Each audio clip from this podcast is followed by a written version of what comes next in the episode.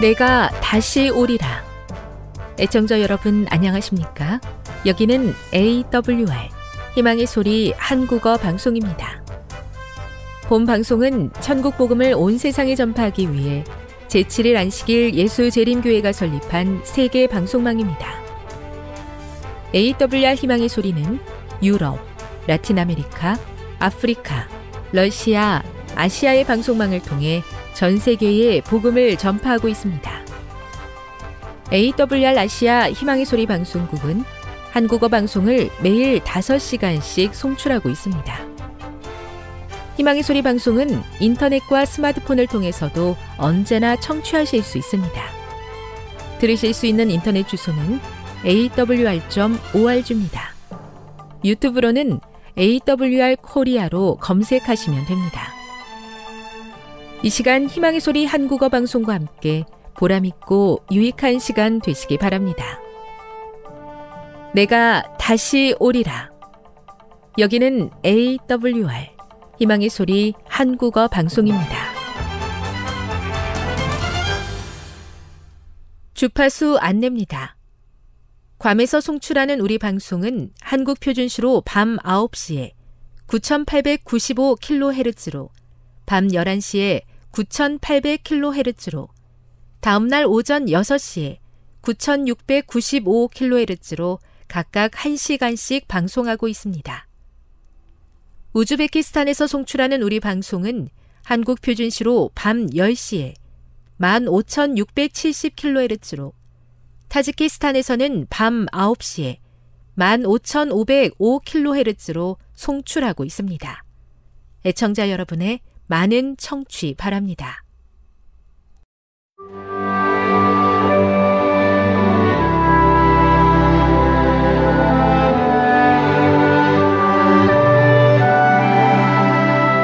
읽어주는 교과 다섯째 날 6월 9일 목요일 바로의 꿈 창세기 40장 1절에서 41장 36절을 읽어보라.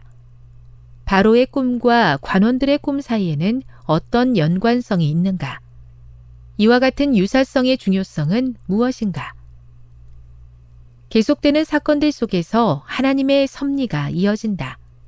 시간이 지나 요셉은 감옥에 갇힌 모든 사람을 관리하는 책임자가 되었는데 그 중 두 사람은 술 맡은 자와 떡 굽는 자로서 바로 왕을 섬기던 자들이었다. 두 사람은 모두 이해할 수 없는 꿈으로 인해 근심하고 있었다. 아무도 그들의 꿈을 해석할 자가 없었다. 그때 요셉이 그들 각자의 꿈을 해석해 주었다. 두 관원의 꿈과 마찬가지로 바로 역시 누구도 해석할 수 없는 두 개의 꿈을 꾸었다. 바로 그 순간 하나님의 섭리에 의해 술 맡은 관원이 요셉을 기억하고 그를 바로에게 추천했다. 꿈을 꿨던 두 관원과 마찬가지로 근심하던 바로는 그 꿈을 요셉에게 말하고 요셉은 그 꿈을 해석해준다.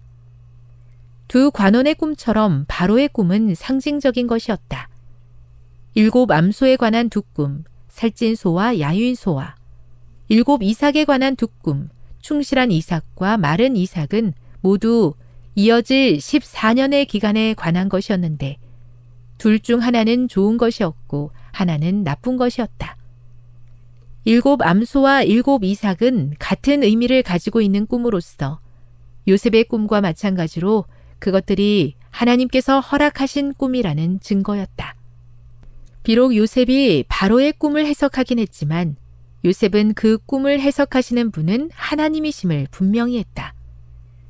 하나님께서는 그분께서 행하실 일을 꿈으로 보여주신 것이었다. 바로가 그 땅을 다스릴 사람을 임명할 때 다음과 같이 이야기한 것을 보면 바로도 이 사실을 제대로 이해한 것 같다. 요셉에게 이르되 하나님이 이 모든 것을 내게 보이셨으니 너와 같이 명철하고 지혜 있는 자가 없도다. 너는 내 집을 다스리라. 내 백성이 다 내 명령에 복종하리니 내가 너보다 높은 것은 내 왕좌뿐이니라. 창세기 41장 39, 40절. 요셉은 하나님의 도우심으로 보디발 집의 총무에서 감옥의 책임자가 되었고 감옥의 책임자에서 애굽의 총리가 되었다. 이 얼마나 놀라운 일인가. 이것은 최악의 상황 속에서도 하나님께서 얼마든지 역사하실 수 있음을 보여주는 놀라운 이야기이다. 교훈입니다.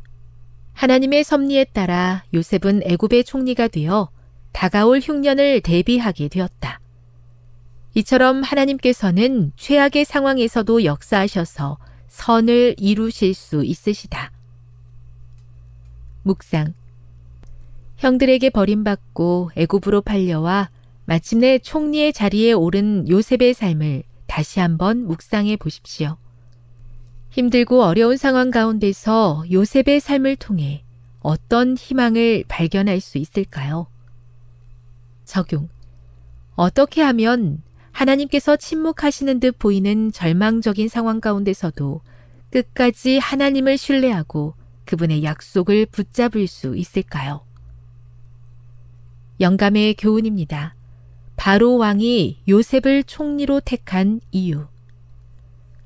온 영토 안에서 그 나라를 위협하는 위협을 지적하고 그것에 대처하기 위하여 필요한 준비를 할 수 있는 지혜를 가진 사람은 요셉밖에 없었다. 왕은 요셉이 제안한 계획을 수행하는데 유일한 적임자임을 확신하게 되었다. 이것은 하나님의 능력이 함께 하신다는 증거였으며 아울러 왕의 관원들 중에 이 위기를 당하여 국사를 잘 지도할 수 있는 자격을 가진 자가 없다는 증거이었다. 부조화 선지자 221 제가 상상할 수 없는 방법으로 저의 삶을 인도하고 계신 하나님께 감사합니다. 비록 눈앞에 펼쳐지는 현실이 비관적일지라도 가장 좋은 것을 주기 원하시는 하나님을 신뢰하며 하나님의 인도하심에 전적으로 순종하게 도와 주시옵소서.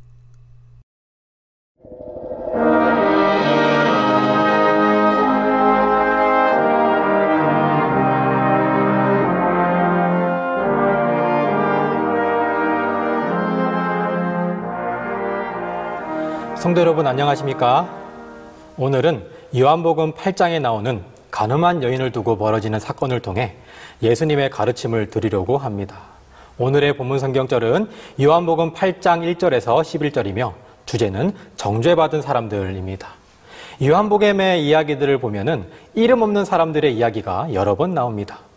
요한복음 8장까지의 내용을 살펴보면 첫 번째로 이름 없던 사람은 우물가에서 예수님을 만났던 사마리아 여인이라고 불리우는 여자가 있습니다. 오늘은 두 번째로 이름이 언급되어 있지 않은 사람입니다. 바로 가늠한 여인이라고 불려지는 사람입니다. 왜 요한은 이들의 이름을 언급하지 않았을까 생각해 봅니다. 저 혼자만의 생각으로는 예수님이 오실 때까지 엄청나게 많이 읽혀질 성경에서 그녀들의 사생활을 지켜주고자 했던 배려가 아닐까 생각해 봅니다. 함께 오늘 본문의 내용을 살펴보도록 하겠습니다. 예수님께서 성전에서 백성들을 가르칠 때에 서기관과 바리새인들이 간음 중에 현행복무로 잡힌 여인 하나를 두고 예수님과 백성들 앞으로 끌고 옵니다. 그리고 이야기합니다. 예수님, 이 여인이 간음을 하는 현장에서 바로 잡아왔습니다. 성경에서는 간음을 한 사람을 돌로 쳐서 죽이라고 말하고 있습니다. 선생님이면 지금 이 여자를 어떻게 처리하시겠습니까? 성경은 이렇게 말을 하는 이유에 대해 고소할 조건을 얻고자 라고 말을 하고 있습니다. 예수님께서는 아무 말 하지 않으시고 땅에 손가락으로 글을 쓰셨습니다. 순간 사람들은 예수님이 적으시는 글을 보려고 조용해졌습니다. 예수님께서 일어서셔서 조용해진 군중들을 향해 이렇게 말씀하셨습니다. 너희 중에 죄 없는 자가 먼저 돌로 치라. 그리고 다시 허리를 굽히시고 손가락으로 땅에 무엇인가를 쓰기 시작했습니다. 성경은 예수님의 이 말씀과 예수님의 글의 양심의 가책을 받아 어른으로부터 젊은이까지 다 떠나가고 예수님과 가늠한 여인만 남았다라고 말을 하고 있습니다. 예수님은 홀로 남은 여인에게 말씀하십니다. 여인아, 너를 고소하던 자들이 어디 있느냐? 여인이 말합니다. 주여, 없나입니다. 예수님께서 말씀하십니다. 나도 너를 정죄하지 아니하노니 가서 다시는 죄를 범치 말라 하시니라. 여기 세 부류의 사람들이 나옵니다.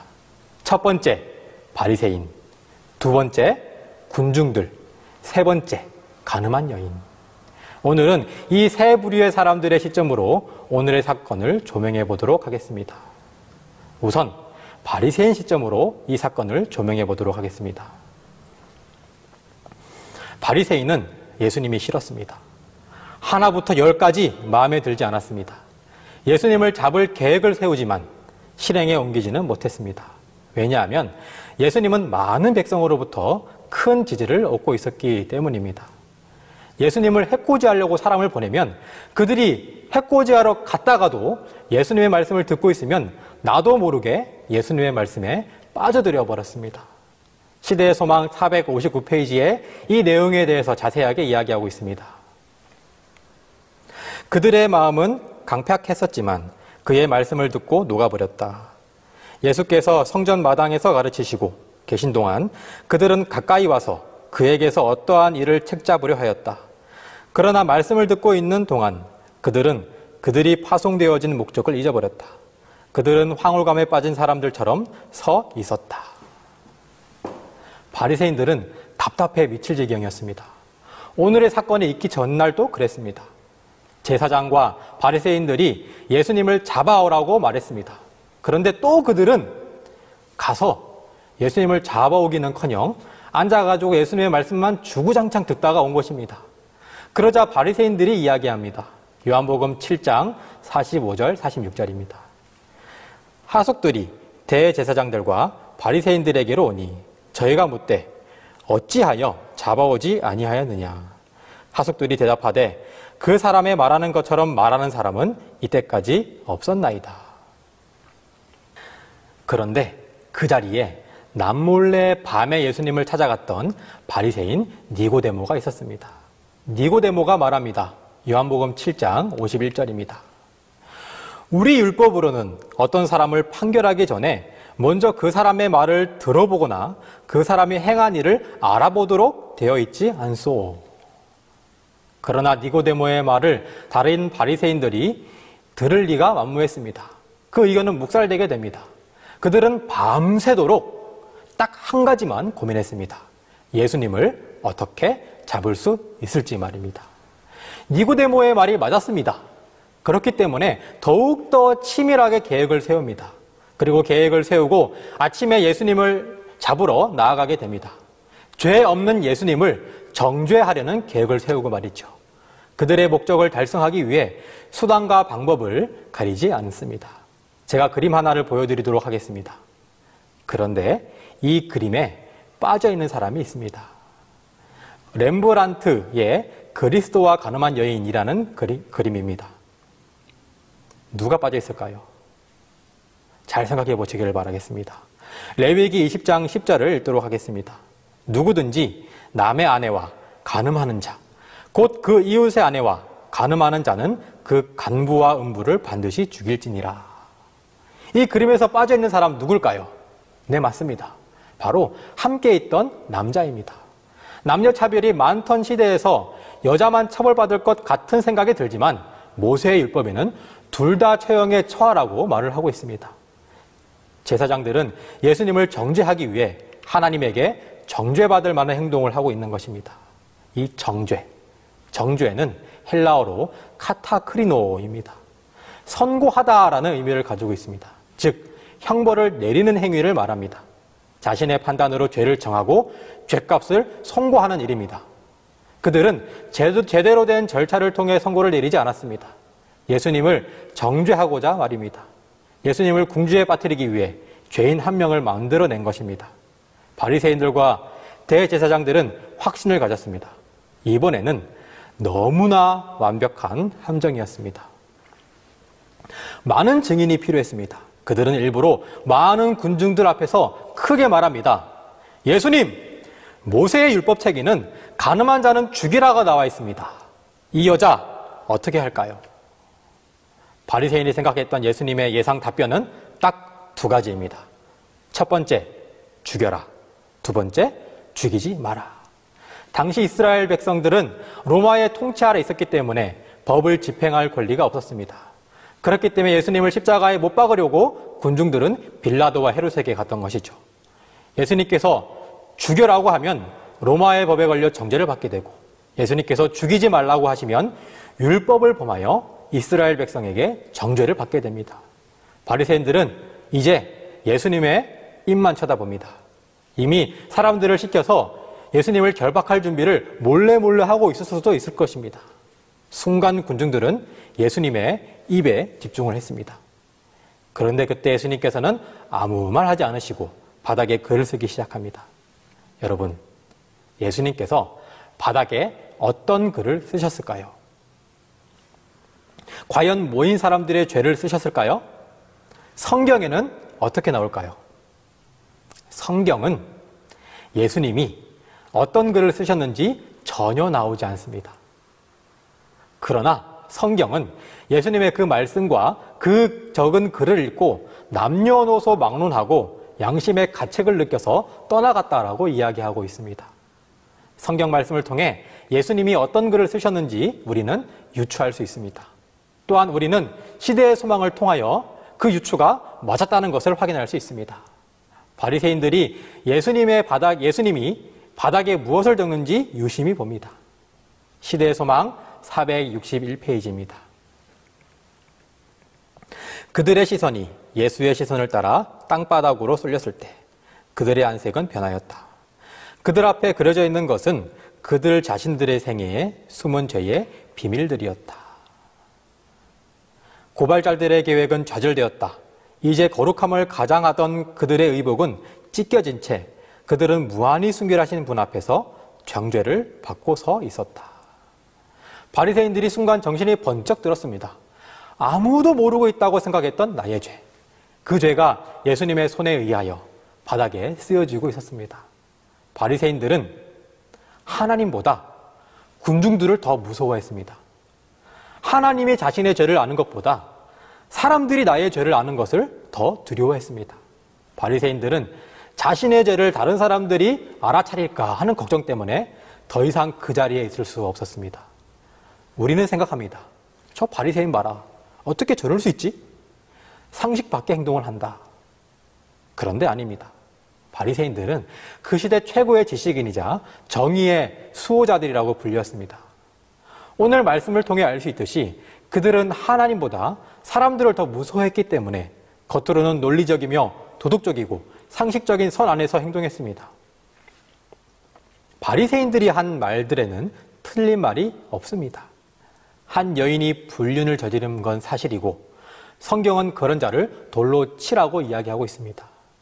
우리가 살아가면서 누군가를 정죄한다고 할 때 정죄가 좋지 않은 것임을 알기 때문에 정죄의 유혹이 올 때 내가 바로 알아차릴 수 있을 것이라고 생각합니다. 그런 유혹이 올 때 내가 하지 말아야지 하면은 안 할 수 있을 것이라고 생각을 합니다. 그런데 그렇지 않습니다. 우리에게 정죄의 유혹이 올 때는 논리적이며 맞는 이야기이며 누가 봐도 정죄에도 마땅할 상황들로 우리에게 찾아옵니다. 그 사람은 나에게 욕먹어도 마땅할 사람이라고 선고를 이미 내립니다. 그 사람 말도 들어보지 않고 말이죠. 그리고 죄책감을 느끼지 않습니다. 그렇지만 성경은 우리에게 정죄하지 말라고 확실하게 이야기합니다. 누가복음 6장 37절입니다. 정죄하지 말라. 그리하면 너희가 정죄를 받지 않을 것이요. 정죄하지 말라는 것은 선악을 구별하지 말라는 것이 아닙니다. 자기 자신이 하나님의 자리에 재판관으로 앉아서 다른 사람들을 판단하고 선고하는 일을 금지하시는 것입니다. 바리새인들이 예수님을 정죄했지만 실상은 바리새인들이 정죄를 받았습니다. 또 정죄하는 인물이 있습니다. 사단입니다. 사단은 우리를 정죄합니다. 우리의 죄를 생각나게 하며 너 같은 죄인이 어떻게 하늘에 갈 수 있겠냐고 말합니다. 우리의 죄를 가지고 참소합니다. 이 죄들은 아주 확실한 죄들입니다. 죄의 삭은 사막이라고 말합니다. 반박할 수 없습니다. 반박할 수 없는 죄들을 가지고 사단은 우리를 참소합니다. 예수님께서는 사단의 정죄받는 우리를 구원하시려 이 땅에 오셨습니다.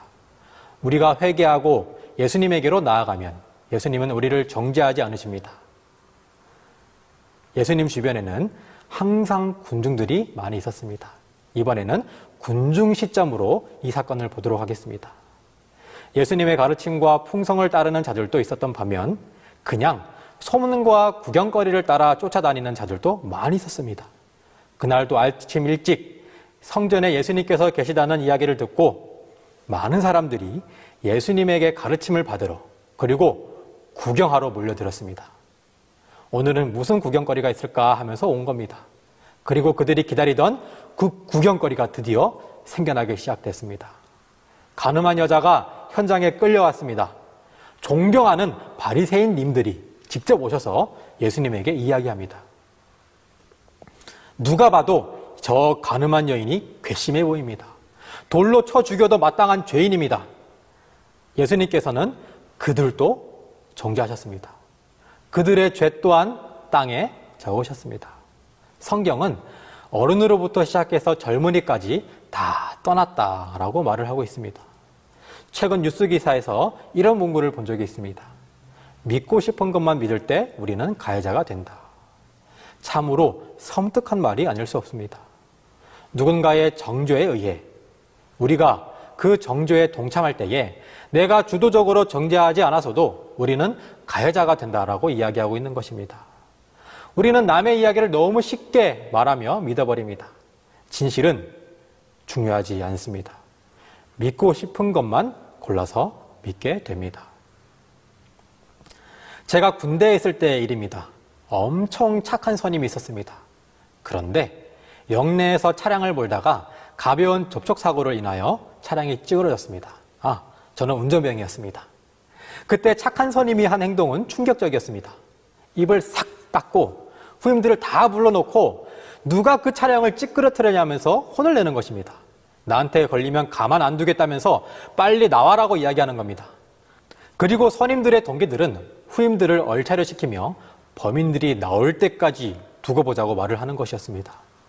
범인이 나올 리가 만무하죠. 범인이 나오지 않자 어리숙한 이등병에게 말했습니다. 너가 차량을 몰다가 건드린 거라고. 그런데 너도 그것을 모르고 있는 것이라고. 예, 알리바이가 전혀 없던, 그리고 아직 차량 운전이 미숙했던, 그래서 진짜 내가 박았을지도 모르겠다고 생각했던 그 이등병은 꼼짝없이 그 누명을 쓰게 되었습니다. 그리고 사고를 낸 선임은 그 이등병을 너그러이 용서해준 착한 선임으로 남았습니다. 그 이등병은 어디를 가나 질타를 받았습니다. 진실은 중요하지 않았습니다. 병사들에게 있어서 공공의 적이 생긴 겁니다. 병사들은 믿고 싶은 것만 믿었습니다. 남의 잘못에 대해서 이야기를 하는 것에 대해서 너무 쉽게 믿어버렸고 정죄했습니다. 그런데 비밀은 없다고 그 모든 것을 목격한 일병이 있었습니다. 선임이 전역하기 얼마 전 그 사실은 폭로되었습니다. 누명을 썼던 병사는 그제서야 누명을 벗게 되었습니다. 누명을 씌웠던 병사가 전역하는 그 전날, 그 누명을 썼던 그 병사는 그 누명을 씌웠던 병사에게 찾아가 화풀이 하는 것을 제가 본 적이 있습니다. 우리의 삶에 있어서 바리새인과 가늠한 여인의 처지에 처할 경우는 그렇게 많지 않습니다. 우리는 어떠한 처지에서 이 모든 것을 보게 되냐면 보통 제3자의 입장에서 가장 많이 이러한 사건을 접하게 됩니다. 우리는 이러한 상황에 처할 때 어떻게 해야 될까요? 누군가의 잘못을 듣고 어떻게 해야 될까요? 정죄해야 될까요? 함께 뒷담화해야 될까요? 그저 누군가의 불화를 이야기거리로 생각해야 할까요? 우리도 바리새인과 같은 정죄를 예수님에게 받게 될 것입니다. 이번에는 여인 시점으로 한번 이 사건을 보도록 하겠습니다. 유대인의 3대 절기 중 하나인 초막절 마지막 날 밤이었습니다. 그 밤에 여인은 불륜을 저질렀습니다. 여인은 그녀가 유부남인지 몰랐을 수도 있습니다. 갑자기 바리새인들이 들어닥쳤고 자신만이 끌려 나왔습니다.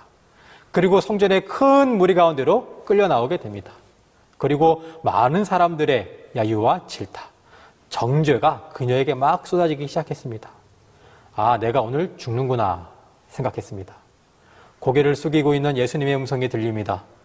너희 중에 죄 없는 자가 먼저 돌로 치라. 여인은 변명할 거리 없는 죄인이었습니다. 여인은 이제 죽었다고 생각합니다. 눈을 꽉 감습니다. 그리고 머리를 들지 못하고 앞으로 날아올 돌들이 얼마나 아플지 내가 어떻게 삶을 마감할지 공포에 사로잡혀서 자신의 마지막을 조용히 기다립니다. 그런데 갑자기 조용해집니다. 군중들이 떠나가는 소리가 들립니다. 정신을 차리고 보니 예수님과 단둘이 남아있는 것입니다. 예수님께서 말씀하십니다. 여자여, 너를 고소하던 그들이 어디 있느냐? 너를 정죄한 자가 없느냐? 둘러봤습니다. 아무도 없는 것입니다. 다 떠나갔습니다. 예수님께서 다시 말씀하십니다. 나도 너를 정죄하지 아니하노니 가서 다시는 죄를 범하지 말라. 예수님께서 정죄하지 않는다는 것은 무턱대고 모든 죄를 용서한다는 말이 아니었습니다. 율법에 따른 정죄, 즉 나도 너를 돌로 치지 않겠다라는 것을 말을 하고 있는 것입니다. 다시는 죄를 범하지 말라라고 말씀하셨습니다. 이 말은 다시는 간음을 저지르지 말라고 하시는 말씀입니다. 예수님께서 정죄하는 대신에 회개할 기회를 그에게 주시는 것입니다. 시대의 소망 461페이지입니다. 예수께서는 죄를 가볍게 하시거나 죄책감을 경감시키지 않으시는 동시에 정죄하려 하지 않으시고 구원하려고 노력하신다. 내가 만일 그 여인이라면 앞으로 어떠한 삶을 살 수 있을까요? 이 여인에 대한 소문은 이미 다 퍼졌습니다. 머리를 들지 못하고 살아갈 것입니다. 평생 사람들의 눈길을 피해 살아가야 할 수도 있습니다. 사마리아 여인처럼 말입니다. 이 여인은 마음적으로, 사회적으로는 이미 죽었습니다. 세상을 떠났습니다. 그녀는 죽음에서 생명의 기회를 주신 예수님만 바라보기로 마음먹습니다. 그리고 예수님의 말씀대로 회개하고 예수님을 가장 신실히 따르는 사람들 중에 하나가 되었습니다. 다른 사람들이 다 나를 정죄하여도 예수님이 정죄하지 않으시면 괜찮았습니다. 가늠한 여인은 예수님을 만남으로 삶이 뒤바뀌고 거듭나게 됩니다. 예수님의 용서는 삶이 뒤바뀌는 용서, 거듭나게 하는 용서였습니다. 예수님께서는 저를, 여러분들을 정죄하지 않고 구원하시려고 이 땅에 오셨습니다. 예수님과의 만남으로 우리는 삶이 뒤바뀌고 거듭나게 될 것입니다. 예수님의 용서로 우리는 삶이 뒤바뀌고 거듭나게 될 것입니다. 오늘 이 사건 속에는 정죄를 받는 세 사람이 있었습니다. 바리새인들에게 정죄받는 가늠한 여인이 있었습니다. 그리고 예수님에게 정죄받는 바리새인들이 있었습니다. 그리고 바리새인들에게 정죄받는 예수님이 있었습니다. 그런데 인간의 정죄는 확실하지 않습니다. 인간의 정죄는 하나님의 아들 예수 그리스도를 십자가에 매달았습니다. 심판은 예수 그리스도께서만이 하시는 것입니다. 우리의 정죄가 어떠한 결과를 가지고 올지 아무도 모릅니다. 우리의 판단은 확실하지 않기 때문입니다. 그래서 예수님께서는 정죄한 자를 정죄한다라고 말씀하시는 것입니다. 정죄 그 자체가 죄이기 때문입니다. 예수님을 십자가에 매달게 한 인간의 판단력입니다. 그 인간의 판단력을 여러분 믿으시겠습니까? 오직 예수님의 판단력만 믿으시는 우리 모두가 되었으면 좋겠습니다. 가늠한 여인은 보이는 죄를 저질렀습니다. 가늠한 여인은 바리새인에게 정죄당했습니다.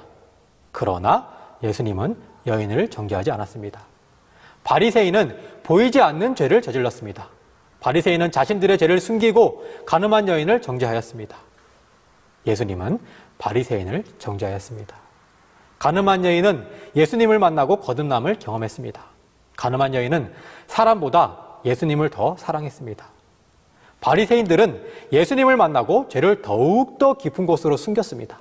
바리새인들은 하나님보다 사람들을 더 두려워했습니다. 바리새인들은 죄를 사랑하면서 죄인들을 미워했습니다. 그러나 예수님께서는 죄를 미워하시고 죄인들을 사랑합니다. 시대의 소망 462페이지를 읽도록 하겠습니다. 사람들은 죄는 사랑하면서 죄인은 미워한다. 그러나 그리스도께서는 죄를 미워하고 죄인은 사랑하신다. 이것이 그리스도를 따르는 모든 사람들의 정신이 되어야 한다. 그리스도인의 사랑은 비난하는 데는 느리고 회개함을 분별하여 용서와 격려를 하는 데는 신속하고 방황하는 자를 거룩한 길로 인도하여 그의 발에 그 길이 머무르도록 한다. 사랑하는 성도 여러분, 우리가 예수님의 그 발자취를 따르기를 원합니다. 죄인을 사랑하신 그 예수님을 기억하시기를 바라겠습니다. 가늠한 여인을 정죄하지 않으신 그 예수님의 사랑을 우리가 배웠으면 좋겠습니다. 그리고 그러한 예수님의 사랑을 우리도 알아 정죄받지 아니하는 그 하늘로 함께 가기를 원합니다. 사랑하는 성도 여러분, 우리 모두 그러한 하늘에 가길 바라며 말씀을 마치도록 하겠습니다. 지금 여러분께서는 AWR 희망의 소리 한국어 방송을 듣고 계십니다.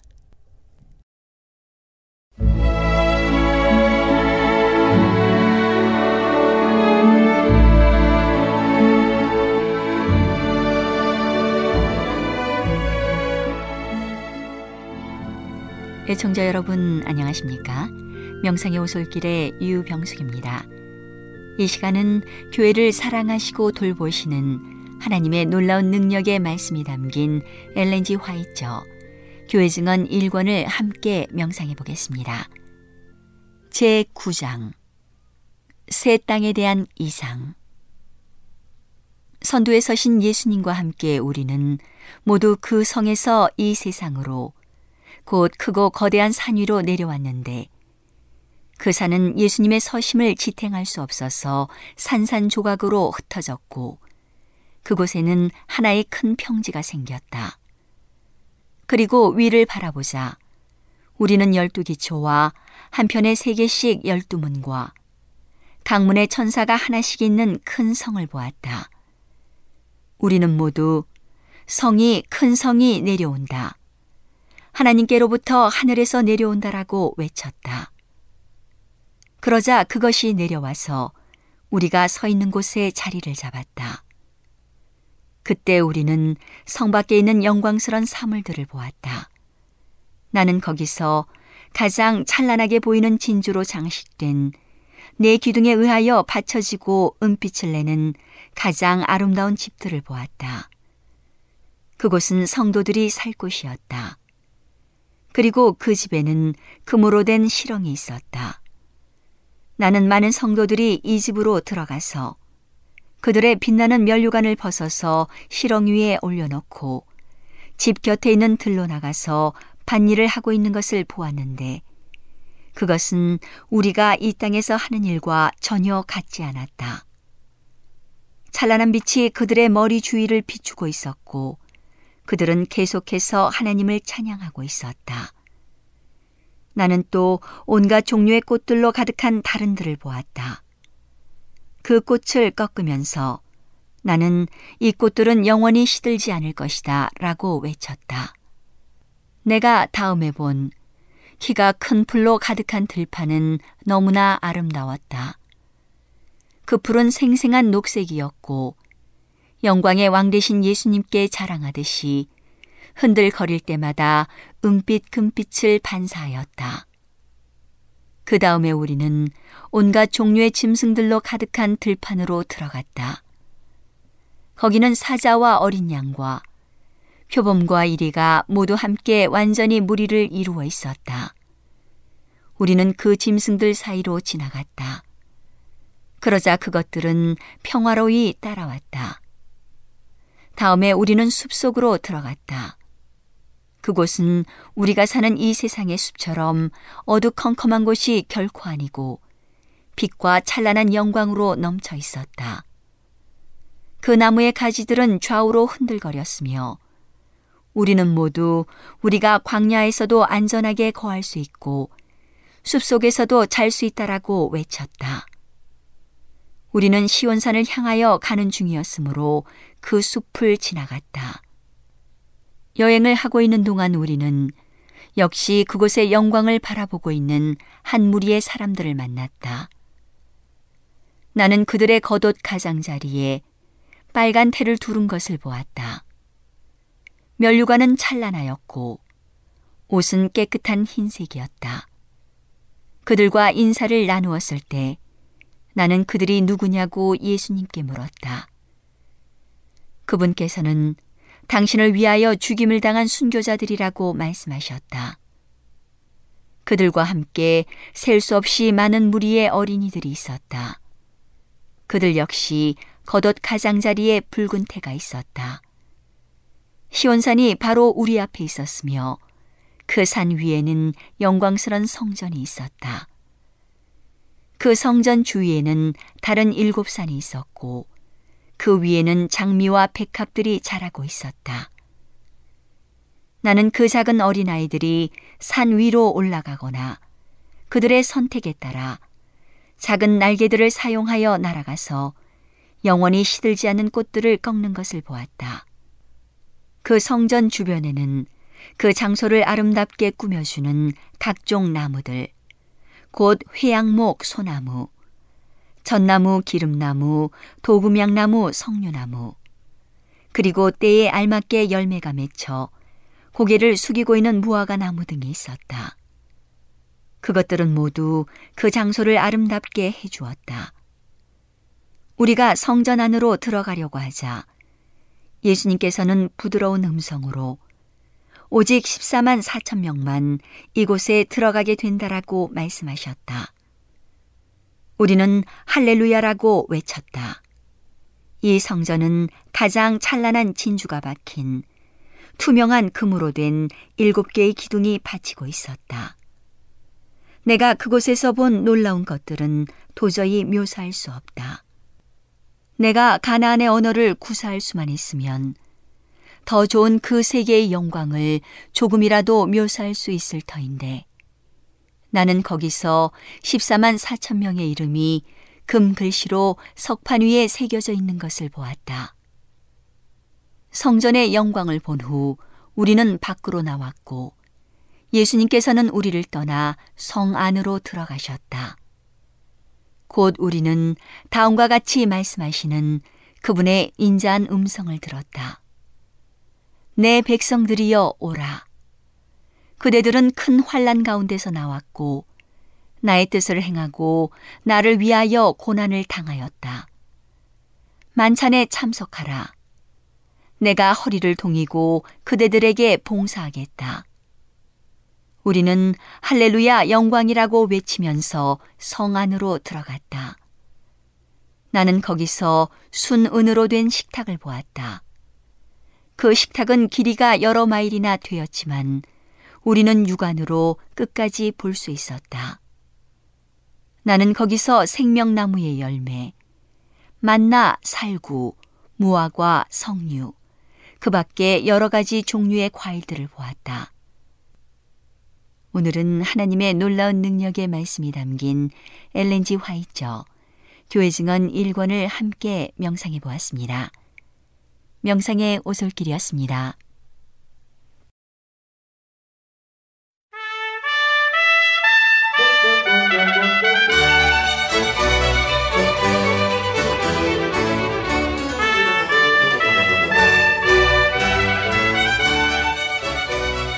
시청자 여러분 안녕하십니까? 걸어서 성경 속으로 시간입니다. 어, 지난 시간에 우리는 이상당 목사님을 모시고 신해산 등정하기 바로 전까지 갔는데요. 목사님께서 저희들의 애간장을 태우느라고 신해산 소개를 안 해주셨어요. 그리고 마치 그 재미있는 드라마를 보다 보면 마지막 클라이맥스에서 딱 끊듯이 목사님 끊으셨는데 오늘은 마침내 저희들이 정말 신의 어, 십계명을 받았던 그 신의 산에 대한 이야기를 들을 수 있을 것 같아요. 목사님 오늘 그 이야기를 해주셨으면 예, 감사하겠습니다. 감사합니다. 예, 신해산 그 앞에서의 호랩산 줄기 있던 검붉은 산에 대해서 좀 이야기를 하면서 신해산 어, 등정에 관한 이런 자세에 대해서 좀 말씀을 드렸는데 자 오르기 전에 그 자세에 대해서 좀 더 이야기를 해보도록 하겠습니다. 제가 이제 새벽에 시내산에 오르게 되는데 그날 저녁 어, 7시 한 8시경 돼서 그 호텔에서 지내게 되는데 마침 그 호텔에는 상점이 있었습니다. 한번 둘러보니 양가죽 잠바가 있었어요. 어, 가격을 보니까 120불 정도 했습니다. 근데 제가 목회할 때 어떤 신자가 말하기를 가죽 잠바를 입고 다니는 목사님을 보고 대단히 기분 나빠하고 말이죠. 어떻게 목사님이 저 가죽 잠바를 입고 있느냐 형사들이나 가죽 잠바를 입고 다니지 하고 질타하는 것을 들은 적이 있었습니다. 내가 하도 답답해서 한마디 했습니다. 레위 7장 8절에 보면은 성경에는 오직 제사장만이 가죽 옷을 입으라고 어, 했다고 제가 이야기를 했습니다. 사실 이 가죽 옷은 하나님께서 친히 만들어 아담 부부에게 입힌 최초의 옷입니다. 창세기 3장 21절에 보면 그 옷을 입고 보고 만질 때마다 하나님의 용서, 은혜와 구속주를 상기했을 것입니다. 그래서 저도 가죽 옷을 한번 입어보고 싶은 생각이 났습니다. 가죽 우리는 보통 소피와 양피, 돈피로 만드는데 가죽의 가공 그 공법에 따라서 뭐 납반이 스웨이드니 누박, 토스카나, 무스탕 등으로 구분이 됩니다. 이 납반은 가죽의 털이 있는 면을 가공한 원단이고 또 스웨이드는 가죽의 털이 있는 뒷면을 가공한 것입니다. 누박은 털을 제거하고 이 빼바로 사포로 문질러서 기모를 일으킨 것입니다. 이게 이제 가장 비싼 제품입니다.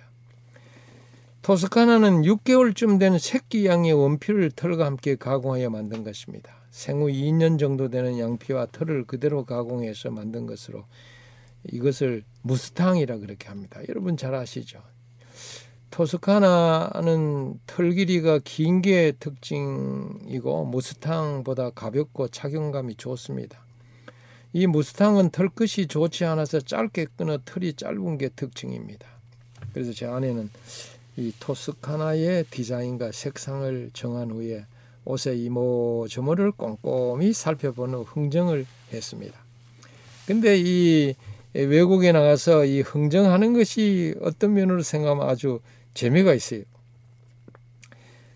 에, 제가 이렇게 보니까 좌우측의 가죽 결과 색상이 제대로 부합되지 않았습니다. 아내는 막 사려는데 내가 트집을 잡아서 그만두자고 했습니다.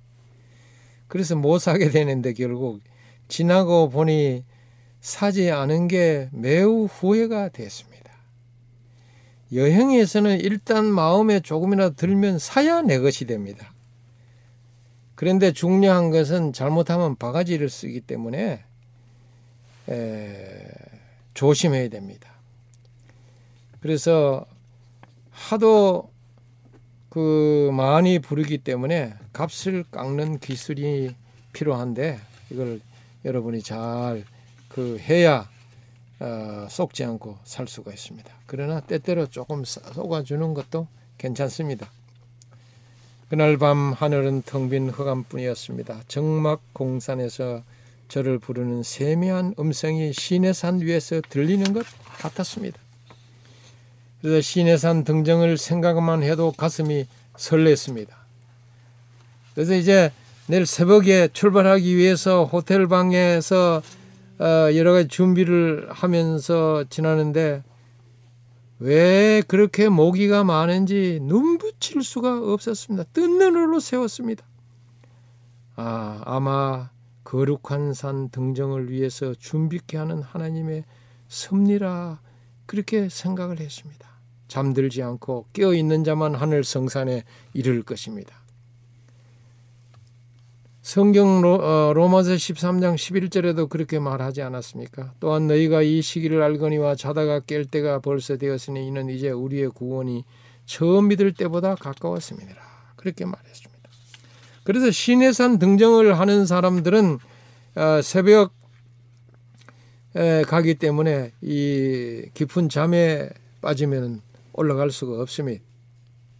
드디어 새벽이 되었습니다. 7월 15일 어둠이 짙게 깔린 새벽 2시에 시내산 정상에 오르기 위해 물통, 손전등 그리고 시내산 정상에서 아침을 먹을 이 서울에서 사온 먹거리를 챙겨 숙소를 출발했습니다.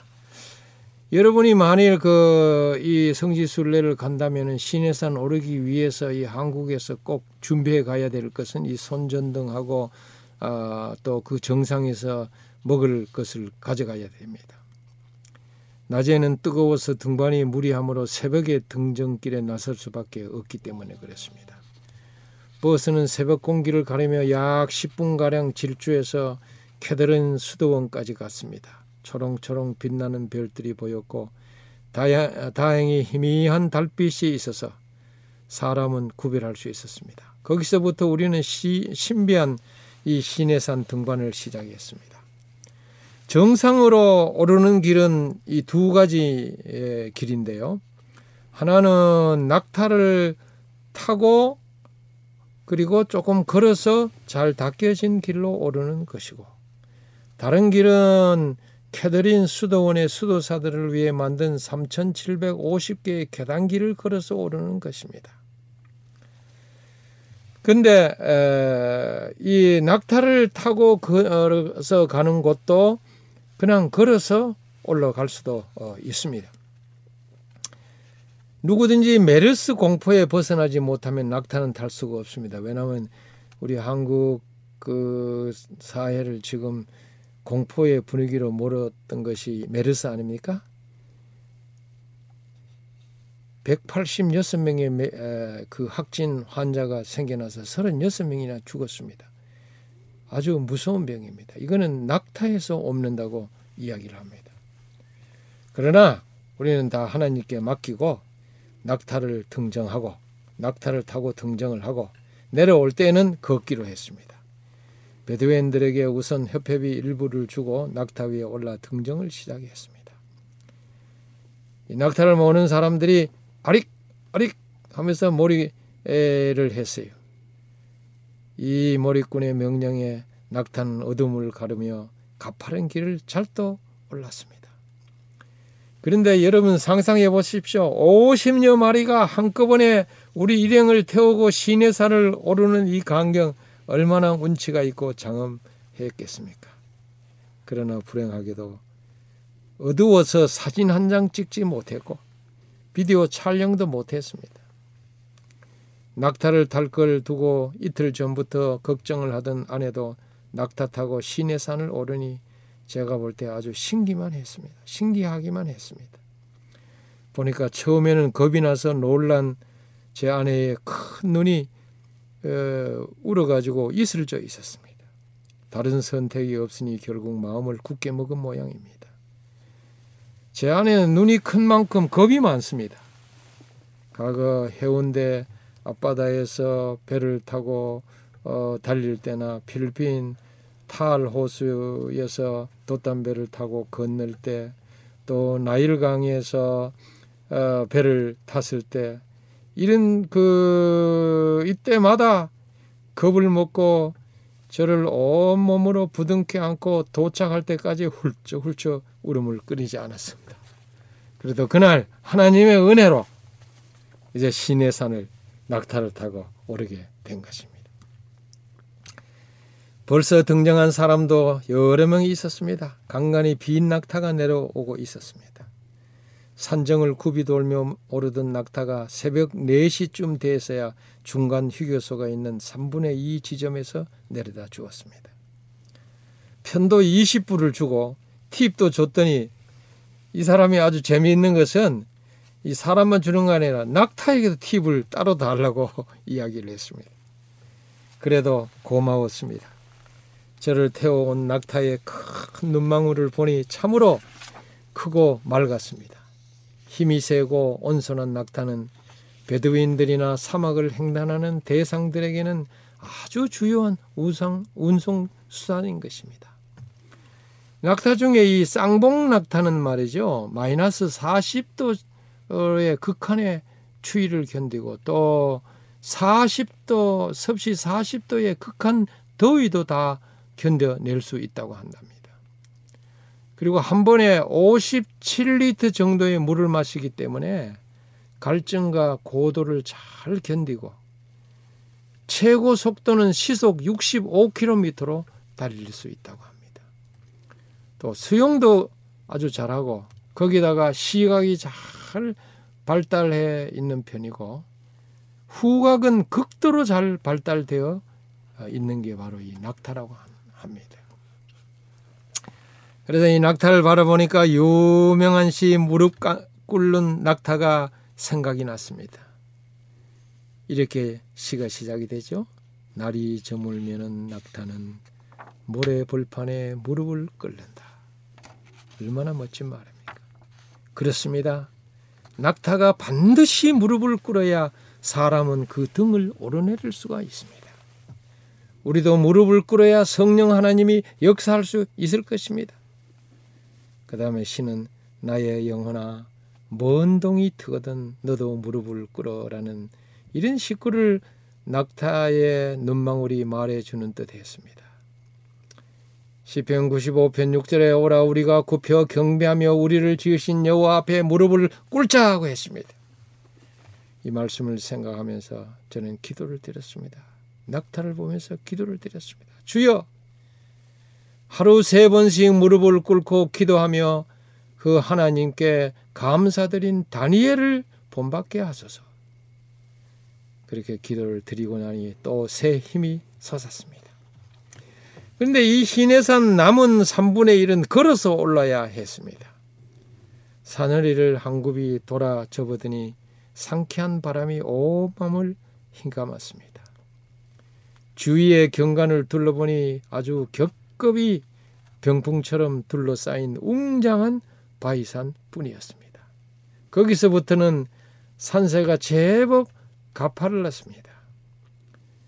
모세가 각인되어 있는 돌계단을 수행하듯 번뇌를 틀어가며 하나씩 오릅니다. 모세가 수없이 그곳을 밟으면서 오르내린 곳이 아닙니까? 저는 혼자 묻고 대답을 합니다. 너 왜 이 산을 오르는가? 산정에서 새로운 소명을 받을 것인가? 모세가 겪은 걸 나도 체험을 할 수 있는가? 그 옛날 이 길을 먼저 오른 모세는 무슨 생각을 했을까? 그때 모세는 시내산을 몇 번이나 오르내렸을까? 모세는 80세에 하나님의 부르심을 받고 시내산에 올랐습니다. 그런데 출애굽기 19장에서 34장까지 자세히 살펴보니까 적어도 그는 이 시내산에 일곱 번이나 오르내렸습니다. 그는 80 그, 어, 됐는데도 이렇게 이 산을 일곱 번이나 오르내렸어요. 나는 아직 힘이 있고 팔팔합니다. 하나님께서 부르시면은 뭐 열 번이라도 뛰어 오르겠다고 하는 신념을 갖고 경건한 마음으로 등정을 했습니다. 가파른 길을 나귀도 짐을 싣고 끙끙대며 찰도 올랐습니다. 이 나귀가 대개다 짐을 싣고 이 산정에 올라서 그곳에서 장사하는 사람들 뭐 이런 사람들에게 물건을 공급하고 있었습니다. 벌써 제 아내는 올라가면서 숨이 찼습니다. 아주 헐떡거렸습니다. 입에서 단내가 나는지 정신이 희미해 보였습니다. 제가 가만히 보니까 고산병 증세는 아닌 것 같았습니다.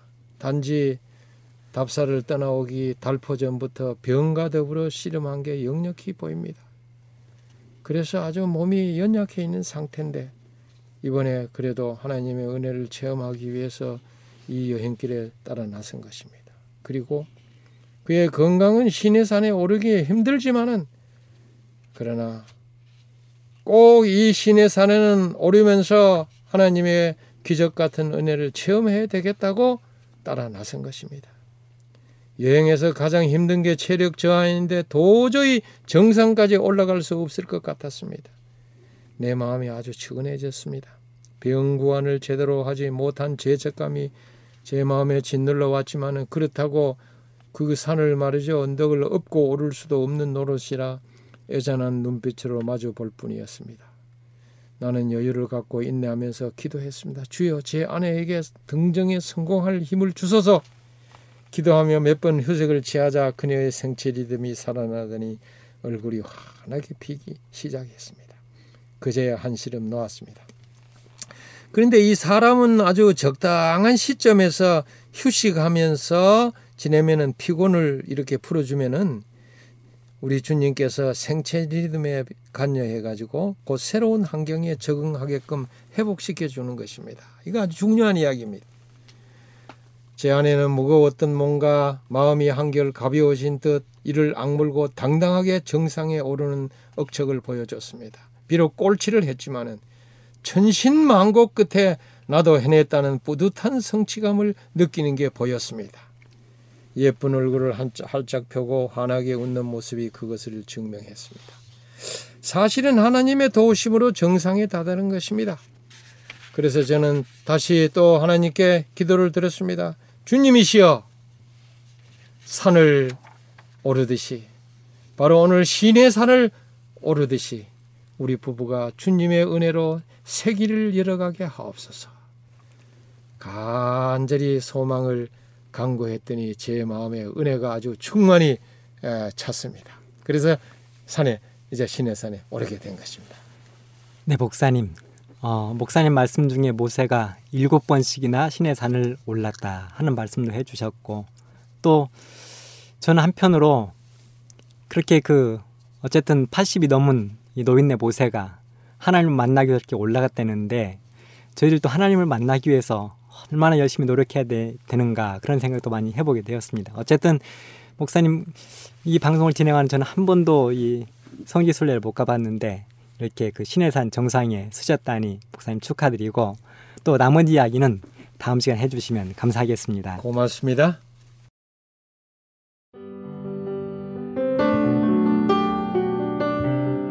행복한 시간 되셨습니까? 지금까지 여러분께서는 AWR 희망의 소리 한국어 방송을 청취하셨습니다. 방송을 청취하시고 문의를 원하시는 분은 우편번호 02461 대한민국 서울시 동대문구 이문로 1길 11 희망의 소리 방송부 앞으로 편지나 엽서를 보내주시거나 지역번호 02-3299-5296에서 8번으로 전화 주시기 바랍니다. 지금까지 함께 해주신 애청자 여러분들께 감사드립니다. 애청자 여러분, 다음 이 시간까지 하나님 안에서 늘 평안하십시오. 감사합니다. 내가 다시 오리라.